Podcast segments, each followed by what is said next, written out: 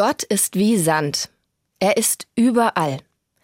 Für mich passt das Bild, denn wir haben kleine Kinder und da ist der Sand im Sommer praktisch auch überall. In den Hosentaschen und auf dem Fußboden, zwischen den Zehen und im Bett, manchmal sogar im Essen.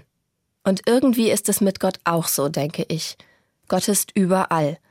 Begleitet mich vom Aufstehen bis zum Schlafengehen und ist bei allem dabei, was dazwischen passiert. Manchmal nehme ich wahr, dass Gott da ist, manchmal nicht. Aber wie bei Sand auch gibt es Orte, da ist Gott für mich ganz besonders spürbar. In der Kirche zum Beispiel oder wenn ich bete. Da kann ich in Gottes Gegenwart eintauchen. Vielleicht so, wie wenn man am Strand die Füße in den warmen Sand gräbt und die Sandkörner zwischen den Fingern rieseln lässt. Herrlich. Zu Hause dann weniger, wenn der Sand überall knirscht und rausrieselt. Bei Gott ist das auch so. In besonderen Zeiten herrlich. Aber im Alltag nervt Gott manchmal.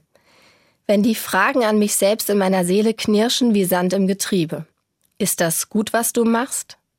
Ist es gut für dich? Für die anderen? Für die Welt, die Gott dir anvertraut hat? Gott ist wie Sand. Er ist überall. Mitunter nervig, aber vor allem herrlich, bis in die Ritzen meines Lebens.